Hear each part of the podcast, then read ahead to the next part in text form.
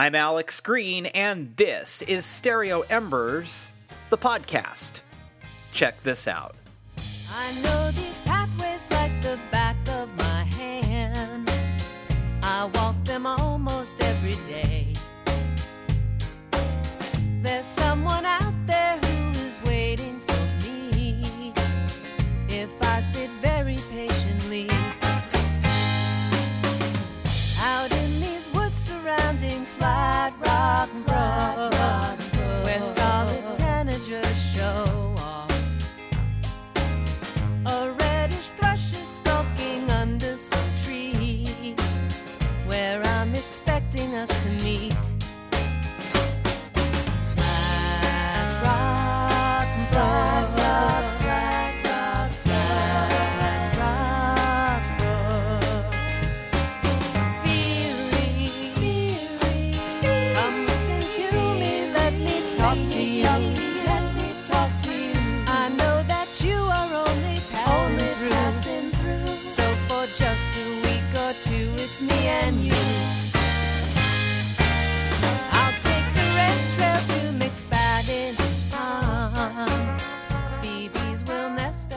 Taken from her new album, There Are Birds, that is the music of my guest today on the program, Stephanie Seymour.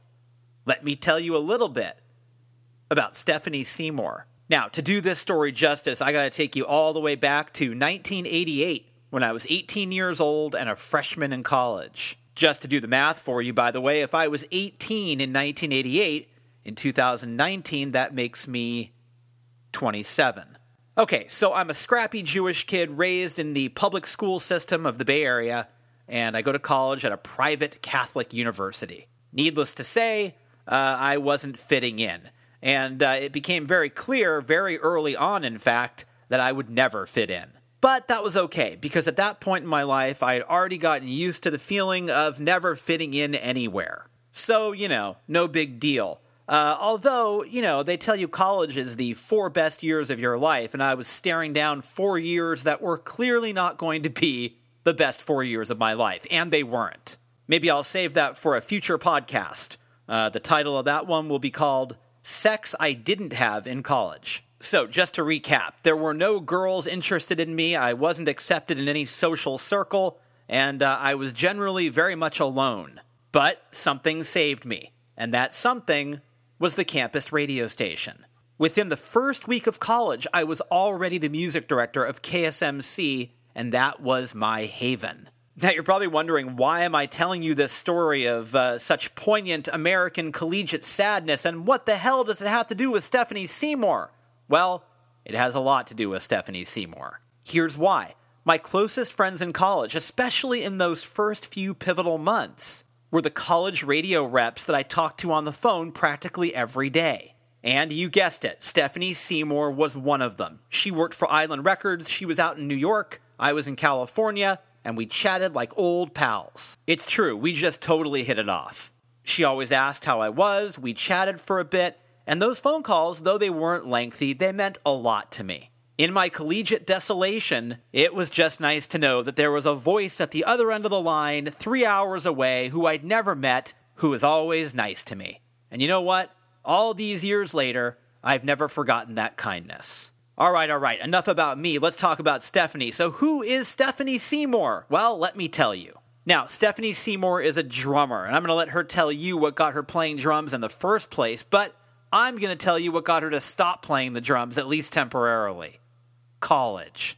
After kicking around in some high school bands, Seymour went to college, and because she couldn't take her drums with her, she stopped playing for a bit. But after college, she joined the band The Aquanettas, and their blend of classic rock riffs and new wave surf found them played all over M T V, they opened for Nine Inch Nails, and they got themselves a huge fan in no other than Joan Osborne, who was known for covering their songs live.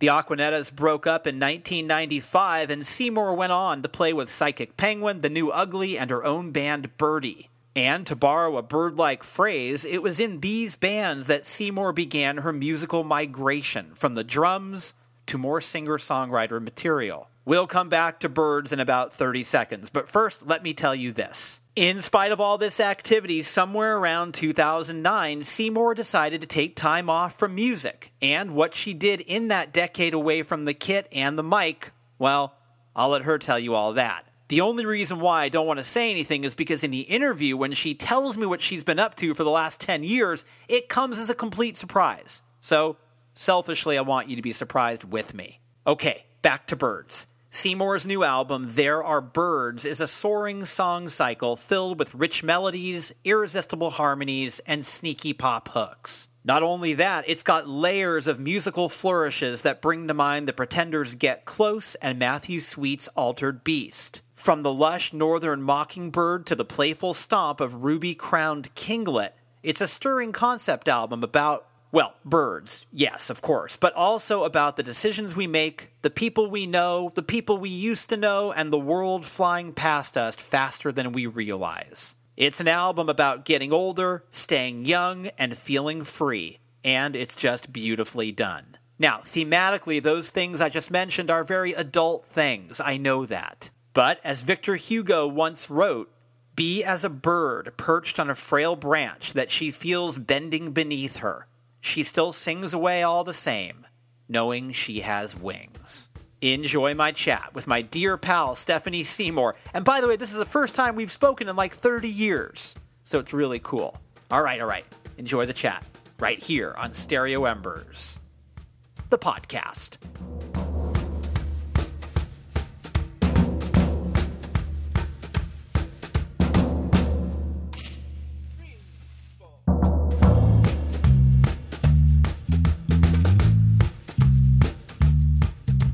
The last time we spoke was like nineteen eighty-nine.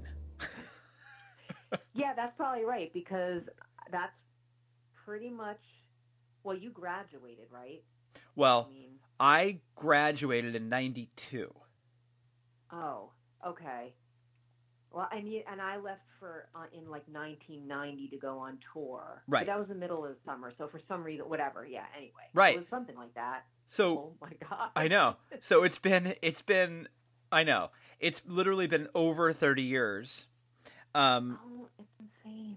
I know. And we used to talk all the time. So I think you actually, tell me if I'm, if my, my memory is correct. So the records yeah. that you worked at Island. Yeah. Uh, you introduced me to Oswald. Oswald, totally. Yep. Okay. Uh, yep. Kim Rogers. Kim, which... I, t- I sent you that email. Did you see the, my email about Kim? That you remember? No, I didn't see that. Oh, my God.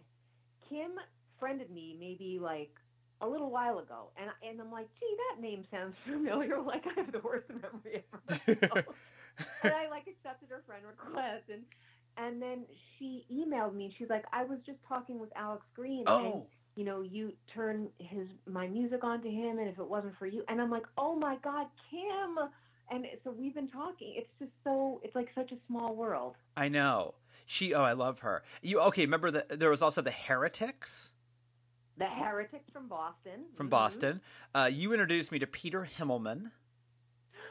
Who is still playing and still making music, yeah. I love him. And uh, I think you I did the uh, Rattle and Hum record for U two. Indeed, my friend. Indeed. Right? So yeah, I did uh, Joshua Tree and Rattle and Hum. Yeah, right. It was you and uh, and Howie were my were my point people. Okay, yeah, because Howie was in L A, obviously. Yeah, yeah, yeah. He was in the L A office, right? Yeah. So you and I, we yeah. chatted all the time, um, and so and at any rate, there's been a long uh, distance between since we last spoke. So how you been? I know, it's insane. I've been fine. I've been good. How have you been?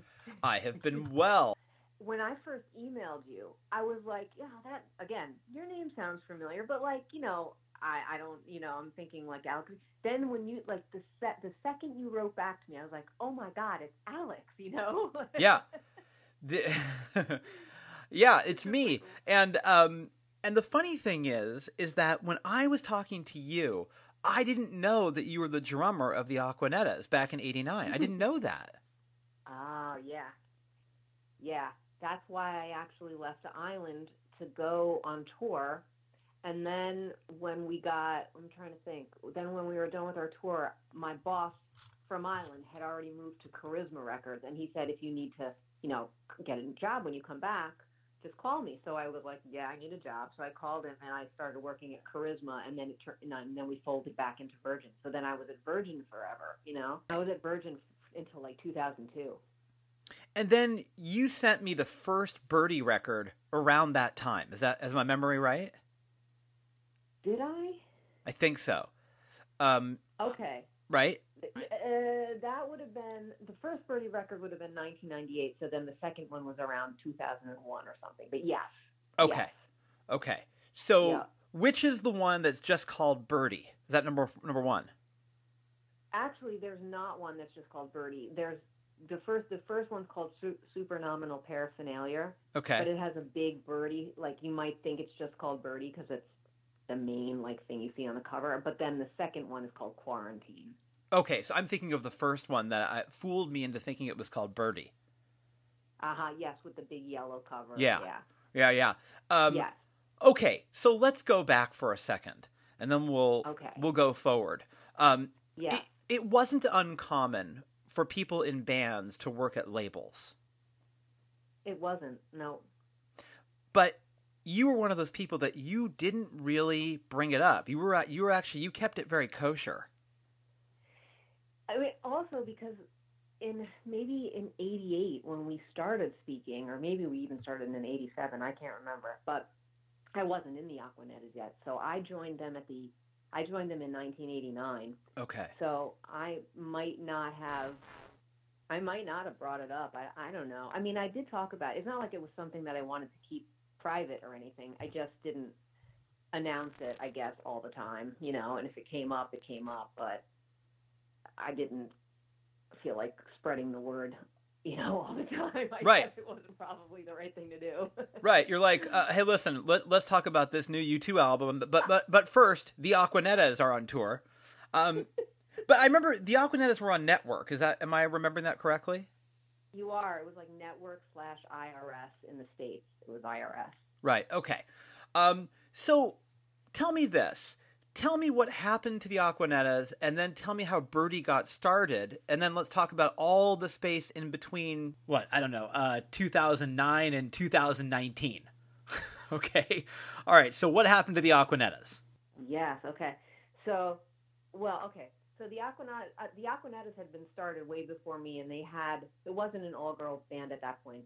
They had a guy drummer. So I heard from my friend Sherry that they were looking for another drummer, and that I, she really wanted me to join them, but I hadn't played in a few years. But I had, like, you know, when I was in college, I didn't play drums. So I went to see them play, and I was like, yeah, this is cool. I want to join this band. And so they just said, why don't you get your chops back and practice and rehearse a little while and learn our song. And after a few months, I just, I felt like ready, and we had a rehearsal together, and we were all really tight. And it was like, this, it just fell into place. So I was, I became their drummer. And like not long after, I think it was New Music Seminar nineteen eighty-nine. I don't remember what month that was, but it was probably the summer. That's when they saw us at Rodeo Bar, and Mark Jowett from um, Network signed us. And then we made our record in nineteen eighty-nine in November, and it came out in March of nineteen ninety. So then I went on tour with them in the summer, and, you know, we we played. We had a kind of a longish run, but it was not always with Network I R S. So we had an E P come out on Rockville, I think it was ninety-one, called Roadhouse. And then we had a friend who was in, you remember the band House of Love? I do. The, um, our friend Chris in that band had a record label in the U K called Plastic Records. So he put out a few of our singles over in the U K, and we went over there maybe, tw- yeah, twice. We, we toured the U K a few times. So that was sort of, that was ninety-two, and I think by about ninety-three, we were just kind of winding it down and just not, you know, we wanted to remain friends, all of us, and we didn't want it to be like one of those, you know, insane situations where everyone starts hating each other. So we're like, you know what? It's time to call it quits. um, and so shortly thereafter, or actually it was during the very end of the Aquanettas, in about nineteen ninety-five, my friend Adam Roth asked me to join his band called Psychic Penguin. So that was, um, I think, yeah, it was like, it was nineteen ninety-five. And that lasted for a couple of years. And in that band, I was playing percussion. So I was sort of switching over from playing, I played a little drums, I played a little percussion, and I would sing back up. It was like a four-part harmony, like total pop jam band. It was awesome. And we would all switch instruments, like we'd all rotate kind of. And uh, as that sort of wound down, that's when I had started writing my own stuff for Birdie. So by that, by the end of that band, I was like, you know, I just want to be a full-on lead singer or songwriter kind of thing. And that's when I for- formed Birdie.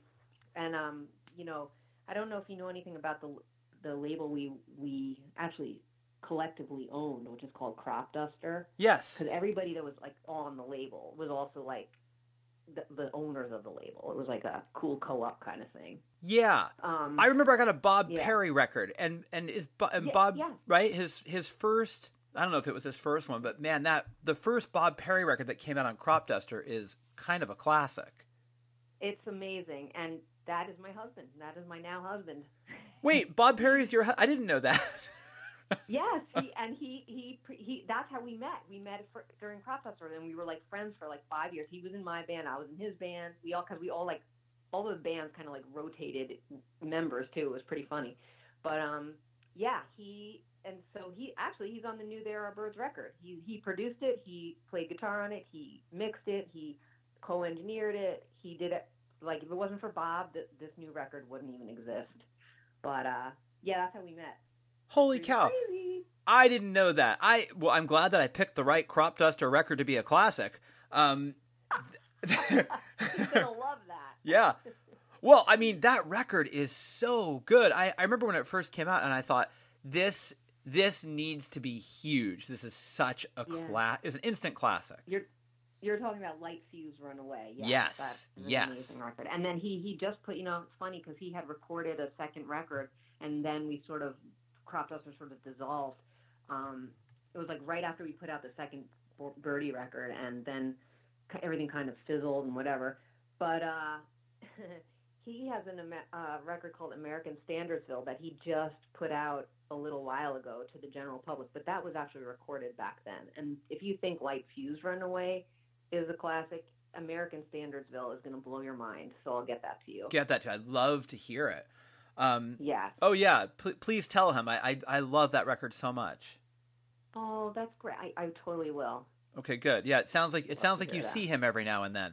Um, Now, I'm curious, were had you sort of stepped away from the drums before you joined the Aquanettas? Like, you'd kind of... Yeah. Okay. Yeah, so, so I had... Well, I I used to play in high school, and then when I went to, to school at N Y U, I I couldn't bring my drum set with me. So I uh, pretty much just... I don't know. I didn't really play. I was in I was in a little... Um, I was in a band that I had a little percussion set up with my friend Jeff Slate, who we were we were called the Triple B Band, beatbox band. We we were heavily influenced by Big Audio Dynamite. I'm not kidding. um, but I really didn't play drums in college, so that's why I kind of had to brush up, you know, when I joined the Aquanettas. What was it about the drums originally that attracted you to them as an instrument of choice? Uh, well, I just. like naturally was drawn to them. Like I knew I could play the drums. I just, I just, ever since I was like eight or nine years old, I would walk around with drumsticks and like hidden coffee cans. You know, I, I just knew that I was, I would have that ability. I don't know why. I just knew it. And it's funny because it kind of runs in my family. My uncle and all my cousins are drummers, and I don't know. It was just sort of an innate thing that I felt felt like drawn to. Yeah, because I was thinking like, you know, for in terms of like public public. you know, consciousness of like a good high profile female drummer. My first awareness would be Gina Schock, but I was eleven or twelve at the time. That's the, that's literally the person that her and Stuart Copeland were my idols, and that is why I started playing drums. Like when I saw them play at the Garden, the Go-Go's opened for the Police, and it was like eighty-two. That was that was it. That was just the spark. What what was it about? Because they're very different drummers. I mean, Gina Schock was really a punk drummer, and Stuart Copeland was really. I mean, even though he played in sort of a, you know, I mean, you can call the Police punk for a moment, but he was really yeah. sort of a technician in, in many ways. What was it about their two styles that spoke to you? I think that for Gina, it was like, uh, she, she's almost like a straight up Charlie Watts loving straight beat kind of gal, you know? She just held it down with great fills and here and there, but, you know, just really...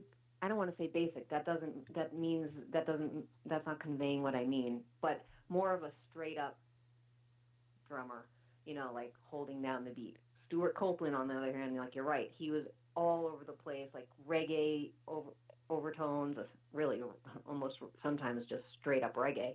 Um, eh, fancy style, just flashy. And I think, I, I think I'm drawn to both kinds of styles. I know I could play like more like Gina, and also just seeing a woman playing drums to me was, I don't know. I mean, to, and also like someone like Sheila E., like seeing a woman going nuts on the drums was just very inspiring. Um, but the Police are like my favorite band in the whole world, so I don't know. Just I love Stuart. I just think he's amazing, and there's nobody like him, and their sound was very unique. You know, a three-piece sparse kind of sound with the fills in the right place. It was just, it was like amazing to see. How did it feel? He's my favorite drummer too. Him and, and Bill Berry of R E M are my two favorites. Um, ah, I yeah. love Bill. And then I, I don't know his name, but the drummer of I N X S always knocked me out. John Farr. It was one of the Ferris brothers. I don't remember if it's John. Anyway, yeah, he's really, yes, he was great too. No one talks about this, but mm-hmm. Alex Van Halen, it, you, if you hear him playing, you always know it's him, and nobody else sounds like him. There's never another sound like that, ever. That's weird that you mentioned that. I was totally going nuts about Diver Diver Down the other day. I just, you know, that sometimes I just have to hear that record. Right, so... For me, who doesn't play drums, and you, you, you do. Let me ask you a technical question: what the hell is he doing? Because it's so amazing. I think he has. I, I know. I don't really know, honestly, but it must be something with the. It could be the way he tunes stuff. First of all, he might have a spec, you know, specific sound of his drums. Literally, a sound of his drums. But I feel like it's just his style, like just his. Just his supersonic style. I don't yeah. really know. Like, you do always know when it's him.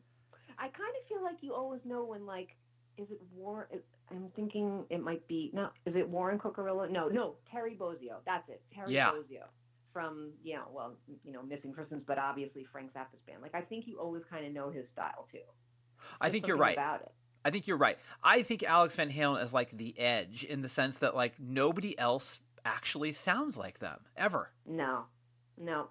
Yeah, and there are very few people that have that on any instrument, really, right? I mean, but but for the drums, yeah, you can pick a pick a good handful. Yeah. So when you ever did you ever try other instruments and you went, this just isn't me?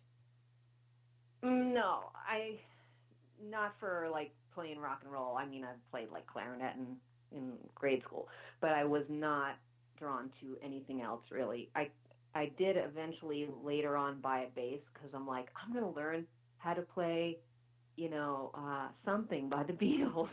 I never picked that bass up. It's sitting in our basement downstairs, and Bob plays it, so it gets good use. Now, tell me about the vision of Birdie. So you, you basically, I mean, yes, it's more of a singer-songwriter outfit for you. Um, the first two mm-hmm. records came out within two or three years of each other, and then what happened? And I so right after they, after those were released, I was kind of also over just like getting a band together, doing rehearsals, like just trying to be the, the ringleader. It just wore me out a little bit too. And then I, st- when Bob and I got married, I moved to New Jersey, with him. So he already lived there. So I moved from New York City to New Jersey, which was kind of a shock, first of all. But then I, you know, I mean, I grew up in the suburbs anyway, so I did, I was, you know, accustomed to them.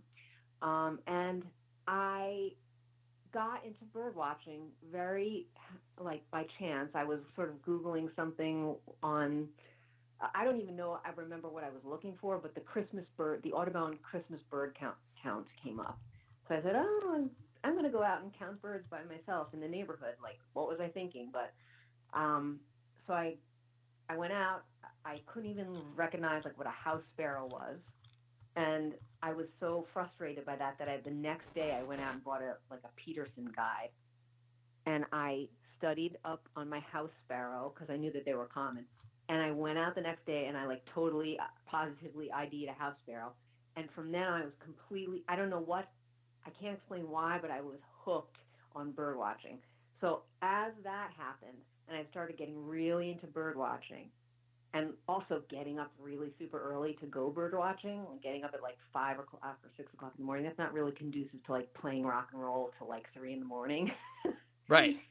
So, you know, you gotta gotta really have a lot of uh, energy if you want to do that. Um, I sort of, I just kind of stopped playing music so much. I was singing back up here and there for like a bunch of friends' bands, but more just getting into bird watching. So I didn't play at all for about seven, no, it might be nine, it might be like more like nine years that I didn't do anything music-wise, really. And um, then what happened was when my friend from Psychic Penguin, when Adam Roth died, like this is now three, this is three and a half years ago now, um, his brother Charlie asked me to sing at the tribute um, at Webster Hall. And I, I was like, oh, I haven't done done it in so long, but yes, I, I'm not gonna say no to that. It's gonna be, you know, just I, I wanted to do that, and um, it was an amazing night. It was an amazing tribute to an amazing person, and we we I was introduced to a lot of musical friends that I didn't know, but that Adam knew. So we I had just met basically like a whole group of people that night, and became friends with them. And uh, I started singing with Cheryl Marshall, who I still sing with. She's just an amazing, amazing singer. Um, so I started singing backup for her in her band, and I then I started doing a little more here and there. I was singing with my friend Ed Rogers, another amazing musician. Bob and I are in his band at, at times. We're on and off in his band. Um, and I was not really thinking I would ever make a record again. But I, one day, was sitting on the couch and I got the lyrics to Ruby Crown King. Like, like I was just kind of, they just sort of came to me, and then the melody came to me, and then in like forty-five minutes, I had a song written. It was done. Like I heard it, the whole thing in my head for Ruby Crown Kinglet. And then I just was like, you know what? I'm going to make a record about birds. And that was it. I was just like, I'm going to do it. So, you know, I didn't want to go by Birdie anymore. I just going by my name, but, you know, so Birdie doesn't really exist anymore. But it is a record all about birds. Ruby Crown Kinglet, why you look so scared? That eye, that eye, that eye, that eye. Wouldn't it be so nice not to care? That eye, that eye, that eye. If you could see a brighter day, if you could see past gold and that I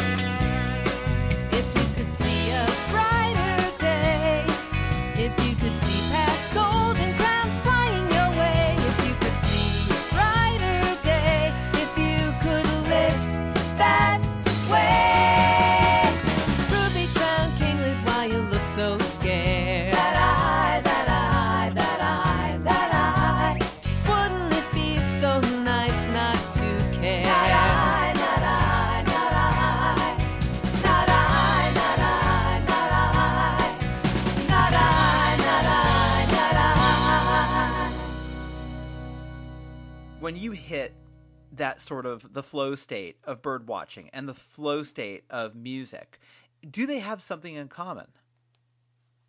Oh, that's a great question, Alex. And I think they do. And I'll tell you what, for me, what it is. It's when I'm watching birds, I really am thinking about nothing else. And I'm so happy. And I'm just in nature. And I'm just concentrating on seeing the beautiful birds and anything else around me that happens to, you know, fly my way like an insect or whatever, you know? Right. But I mean, for music, then you get lost, of course, in singing and playing, and you're lost in the beautiful music, whether you're listening to it or you're making it. You know, I feel like if you're at a concert, you're just in that moment at the concert, and you're surrounded by people who are there for the same reasons, and you're just all, you have that energy. So I think they both,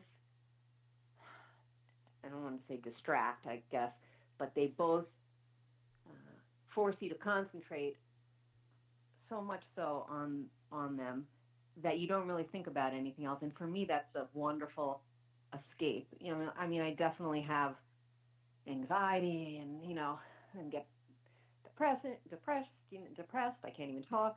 Um, and it just makes me not feel that way when I'm doing those things. So I think they both have a connection in that way. They're meditative in their own ways. They definitely are. It's very zen. I mean, bird watching is super zen. It can be if you're not in a group of large, you know, large group of people. If you're, especially if you're just by yourself out in nature, very zen, very peaceful, and and I just love it. I I feel so uh, happy and grateful that I found something like a little bit later in my life that I never knew even existed. If you told me I was going to be a bird watcher when we knew each other back in nineteen eighty-nine, I would have like laughed in your face. Not, not that it's like, you know, I just, it just never would have occurred to me, but I'm so happy that I, I found something that I am so passionate about. And also it's funny because, you know, you know, people, people don't sort of take the time and like look around. The birds were always here. I just never noticed them. It's it's insane. Like the, what is around you that you don't even really pay attention to, you know? And that sort of speaks to the new idea that it's not a new idea, but, but trying to sell this modern culture, the idea of mindfulness, of being aware of what's around you. Yeah, it's true.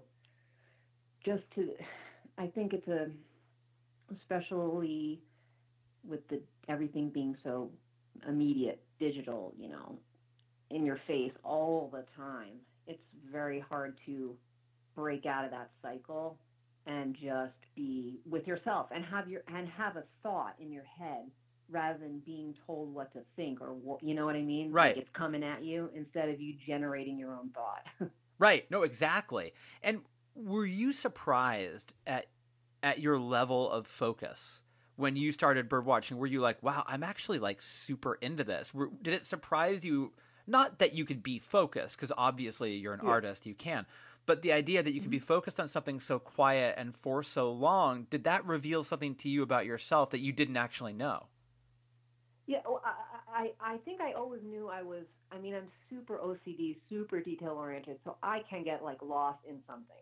But yes, in the fact that I just, it was like a new kind of a new experience. It wasn't, um, it was, it was something that didn't have to do with my direct life, you know, in, in front of me in my house or something. It was like an external thing that I was focused on. Um, well, again, like I said, that's always been there, but I just didn't really notice it. And once I did, it opened up this whole new world to me. And I have to also say that it's not just, it's, you know, seeing the birds and, and hearing them, and that is a wonderful, beautiful thing. But I've also met such a wonderful group of people bird watching. You know, there's so many cool and funny and excellent people that I've met and become really good friends with. So I have a whole new community of people that I know now, and that we all share the same kind of joy and love and passion for birding and the environment and nature. And they're a very, very cool group. Just I just you know, it's brought something else into my life, which is, uh, you know, people with a shared passion, I guess. Right. And I think people who are excited or, um, you know, really sort of uh, involved in something are always really interesting people. you know, at least you know you have one thing in common, right? You you can right. always start, you have a starting point, and then you can branch out from there. Or, you know, you can just walk around and talk about birds all morning, and people are just fine with that, you know? You have a choice. Well, right. And, I mean, and to me, I also wonder, like, if you, when you think about going places in the world, like, maybe you and Bob are going to take a trip to wherever. In your brain, do you think, oh, that's a whole new uh, locale where I can see totally new birds? No, that is literally why we take vacations now.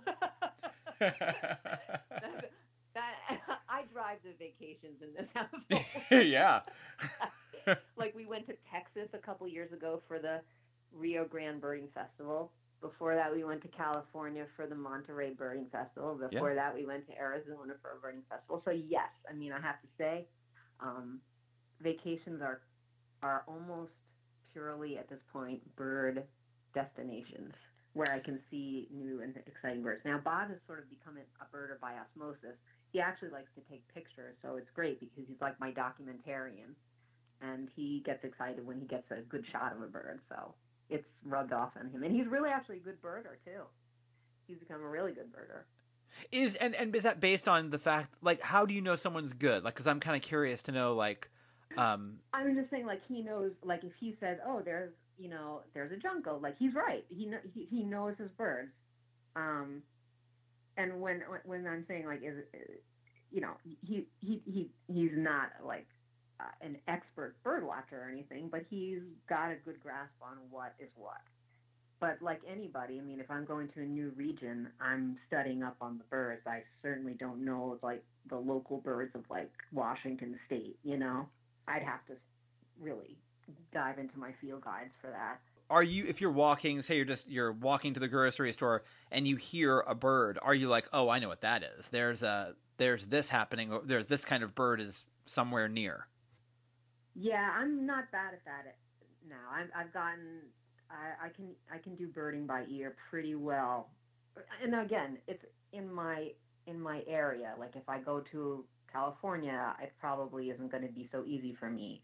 But yes, in my local area, for sure, I can definitely I D a bird by ear right now. And and you know, I will get easily distracted, and I'll look right past you if you're talking to me to see a bird.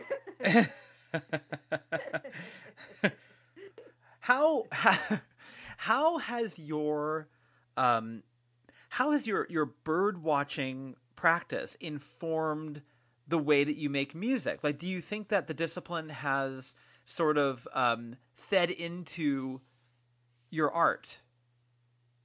Hmm. Well, I mean, for the creation of this record, it did clearly. Um, in terms of lyr- lyrics, at least. I don't right. know about musically. I don't think, I don't think maybe musically, but stop, you know, instrumentation-wise or anything. I, but obviously, for sure, the, the whole record was inspired by either events that happened to me while watching birds or uh, me kind of wanting to tell a story through a bird's eye view, you know, like, uh, so I definitely think I was, I've been influenced by it. And, you know, my passion for bird watching just sort of turned into a whole project. I don't know how to, I don't, I don't know how to explain it really. No, I get it. And, you know, it's interesting because I, when I was fourteen years old, something organic happened where I walked up to my bedroom. I might've been twelve. I walked up to my bedroom. Mm-hmm. I pulled out a cassette mm-hmm. player. And I started hosting a show. What I'm trying to say is I was the first podcaster. And I, you know, I have these like old cassettes of me hosting shows from nineteen seventy-nine, ah. nineteen eighty. And it, it turns out there was a precedent. You know, I have a great uncle who was a D J in, in World War One. And so it, there was something there. And I wonder for you, we, we traced the drumming back. Was there any kind of bird fanatic in your family? Maybe someone raised bird. Was there anything in your past where you kind of curious to know if anyone in the family had a proclivity towards birds of any kind? I have not thought about that, and I, I, but I don't. I also know that right now in my family there is not a bird watcher to be seen. So, so not not anyone who's currently alive, at least. So I don't know, though, in the past, you know, if any great-grandparents or anything were were into birds. Um, I really don't know. I'll have to dig into my roots. I guess I have to ask my my parents, maybe. Yeah. I mean, it's a very specific question for Ancestry dot com. Do I have a leaf for that? I don't know. Yeah, I don't. Nowhere on the site does it mention I can say anything about birds. Uh, well, I think it's interesting. Um, now, in terms of the sequencing of the record and how you envisioned the song cycle, how did you sequence this thing?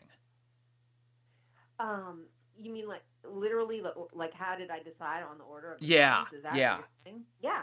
Um, I I wrote out literally like twenty-five different orders, and I kept tweaking like one song here and one song there. I don't I have it in my little notebook still, um but I knew I wanted to start with Veery because I thought Veery was a song that was it kind of would appeal to everybody. You know, if you like a good pop song, well, the whole thing is kind of poppy and whatever, but the I, I just thought Veery would grab people so that you'd want to hear more, you know.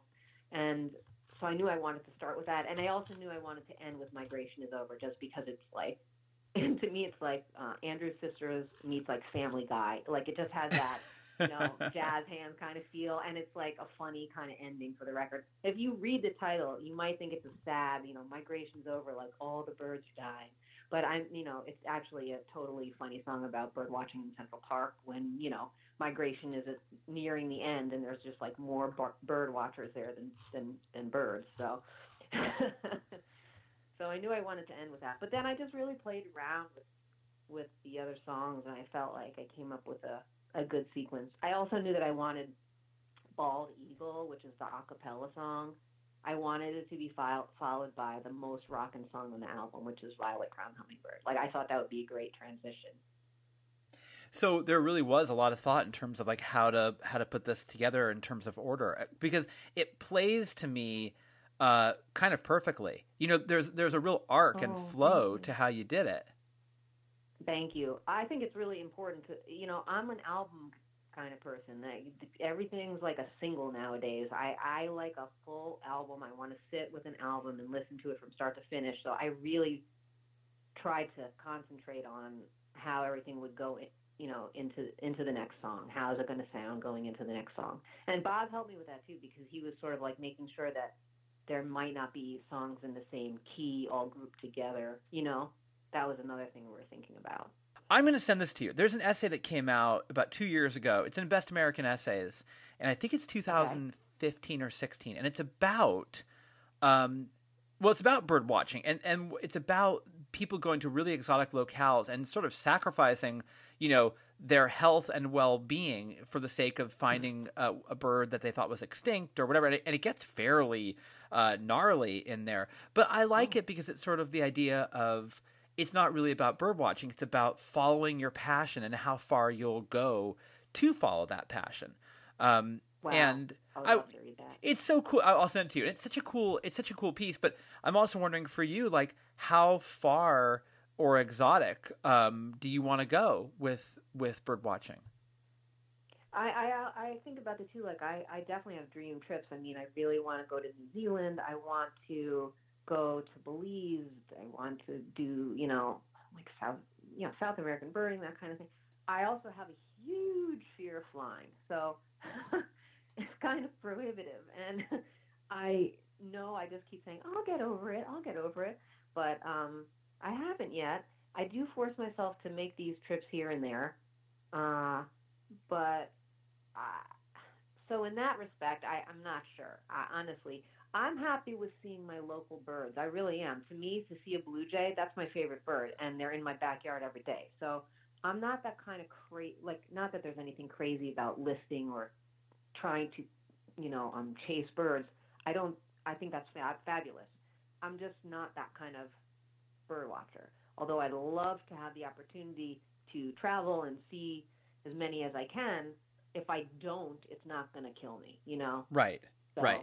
What, how does it feel, by the way, to make a record again? Like, isn't that cool?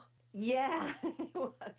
It was so cool. I couldn't believe it. Honestly, I I just never really thought it would happen again. But and then when it was, really, I was kind of cracking the whip. I was like, no, we're going to, once I decided we're going to make a record, I mean, we were going to make a record, and it was not going to be, like, dragged out for as long as possible. So, I mean, I really was trying to adhere to a schedule. And the great thing about it is, of course, we recorded everything in our in our Chrome Top studio in our basement. So we had the, this was like the maiden voyage of Chrome Top. And uh, it obviously it worked out well. So we had all of the, you know, we did everything here. There's not one thing except for some one keyboard thing that wasn't done in the studio in the basement. So, yeah, it was exhilarating to make another record. It really was. And to have the musicians I had on this record, I mean, you know, just like having Sim Kane play drums and Charlie Giordano come play keyboards and, you know, accordion, Bob playing an amazing guitar, you know, Ray, Ray Nissen, I have to give huge props to. He orchestrated the horns. He orchestrated the, you know, some of the strings and brass arrangements and stuff. He did an amazing job. And plus he played bass on the whole thing. So everybody on this record, my horn, the horn players are fabulous. Cheryl, Deb, and Marianne singing backups. It just was, it was fabulous. And I don't know if you also know. Do you know? Do you know um, James Mastro? He used to be in Health and Happiness Show. Yeah. Bongos. Yeah. yeah. So James was on the record. He did the solo for. Well, he did the song "Black Star the Blue Warbler." He did a lead guitar on that song, and he actually is, um, you know, in Ian Hunter's Rant Band now. And if you haven't seen that band, you must, because you would love it. I haven't seen it, and I, and I, I remember the Health and Happiness Show came out on Crop Duster. They sure did. Yeah. yeah. So, um, but I know James from, like, Aquanettas days. But, yeah, Health and Happiness Show, definitely. They were a Crop Duster band. When you look back and think almost a decade of not playing, do you reverse engineer and go, God, why did I take that time off? Or do you think that was actually a good thing to do? I think it was a good thing to do. I think – I don't – you know, I don't know if would I, would I say it was a good thing or if I would think, say it was a good thing or a bad thing. I – it just was what it was. And I don't go – oh, I regret that, or, you know, I wish I was playing music. I mean, I was doing what I wanted to do, I, and I still do it. And I was birdwatching constantly. You know, I'm freelance also in my what I in my job, so I get I, what I do is I take off six weeks in the spring and six weeks in the fall, and I for migration, and I just go birdwatching. So to be able to do that too is is I'm very lucky. So I don't think it was something that I regret, that I stopped playing music. Um, and I, in a way, it might have been a good thing, because when I came back to it, I really came back to it with, I was sort of refreshed, you know what I mean? I was like, yeah, I want to do this again. And I'm, ha- I'm happy to do it again. How are you with the Aquanettas girls? Are you, are you in touch with them? I don't, are they, I heard they're yeah. back. Like, what's going on with them? Um, they're back. Um, no, well, first of all, um, Claudine hasn't played bass in years, so there, she she's not playing music. But um, I I definitely talked to her. I saw her like a few months ago. Um, Jill is Jill and Debbie did play together. Um, it was a show. I think it was a. I could be wrong. It might have been a benefit, but I, I'm not exactly one hundred percent sure. But they did do a few songs together. Um, so yeah, De- Debbie's in another band called Psychopositive. And Jill uh, was playing with Tammy Faye Starlight. With uh, they were like they were in the Mike Hunt band together, right? Which was fabulous. Um, so yeah, but I'm in touch with all the girls, and we're we're friendly to this day. Yes, I love my I love my girls. You love your Aquanettas. I actually, it was so funny. I actually had an Aquanettas poster up uh, in my dorm room at college. And, I love it. I, uh, I love. Wasn't it? Wasn't it Love with the Proper Stranger? Wasn't that the record? Yes, it was. That's right, Alex. You have a good memory. Yeah. Love with the Proper Stranger. And uh, I think the single was Diplomat. Yes, and that that was the first single. That was the first single and video, and then we then Beach Party was the, the follow up. That's right. So if this interview has proven anything, it's my memory is still not bad. Mine is so bad. Yours is so good. I'm like envious. Yeah, you're like you're like Kim Rogers. Who the hell is that? And of course, like the second, you know, she said, I was like, oh my God, Kim. I love Kim.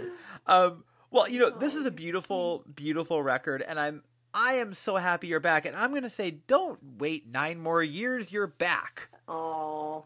All right. Well, everyone keeps saying, "What's your next one?" Like, there are insects, or there are, you know, whatever. I'm like, I don't know what's the next one. I'm just going to concentrate on this one for a while. But thank you for saying that, Alex. I appreciate it. Well, it's really thank nice you. to talk to you again. Let's not wait thirty years to chat again. I don't want to wait thirty years to talk, to talk again. I promise we it will be sooner than that, my friend. Okay. Good. Okay. All right. Hey, uh, listen, who else can I talk to about Alex Van Halen and bird watching? Nobody. Nobody. Hands down, it's just me.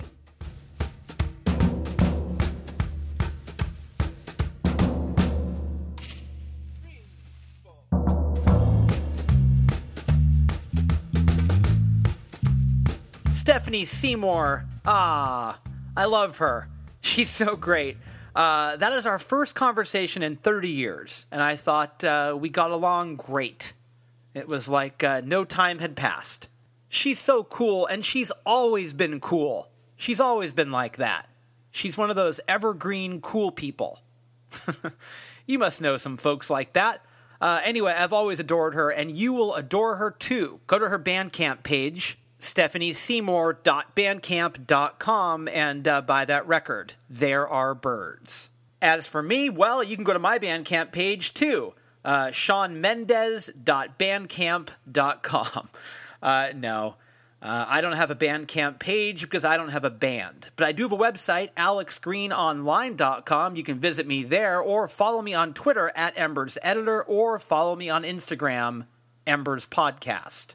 Or maybe you're old school and you're an email kind of person. Go ahead and email me, editor at stereo embers magazine dot com. Who do you want on the show? Who do you want me to bring back on the show? That's the place to put your requests in. So go ahead and drop me a line. Now, I am happy to report that Stereo Embers, the podcast, is available all the places that you get podcasts. Spotify, iTunes, Last dot F M, Stitcher, Google Play, and now you can find us on iHeartRadio. So wherever it is that you get your podcast, get us there, and uh, please subscribe, leave us a rating, maybe a nice comment. We read these things.